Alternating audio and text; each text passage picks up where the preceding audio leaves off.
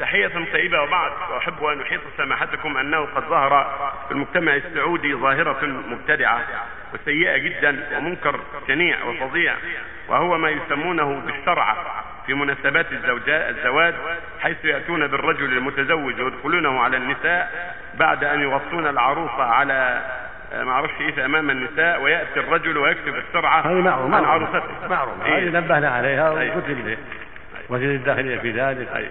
وعمم في ذلك ونسال الله يهدي الجميع. لا شك أن هذا العمل سيء لأن يدخل المرء رجل على النساء مكشوفات كافرات وربما فعل مع زوجته شيئا لا يناسب أيوة. بحضرتهن ورؤيتهن هذا لا يجوز. ونبه على هذا ونسأل الله يهدي الجميع. ومع ذلك بيتوسعون بعد كل مرة شيء وتوسع بعد الجميع. الله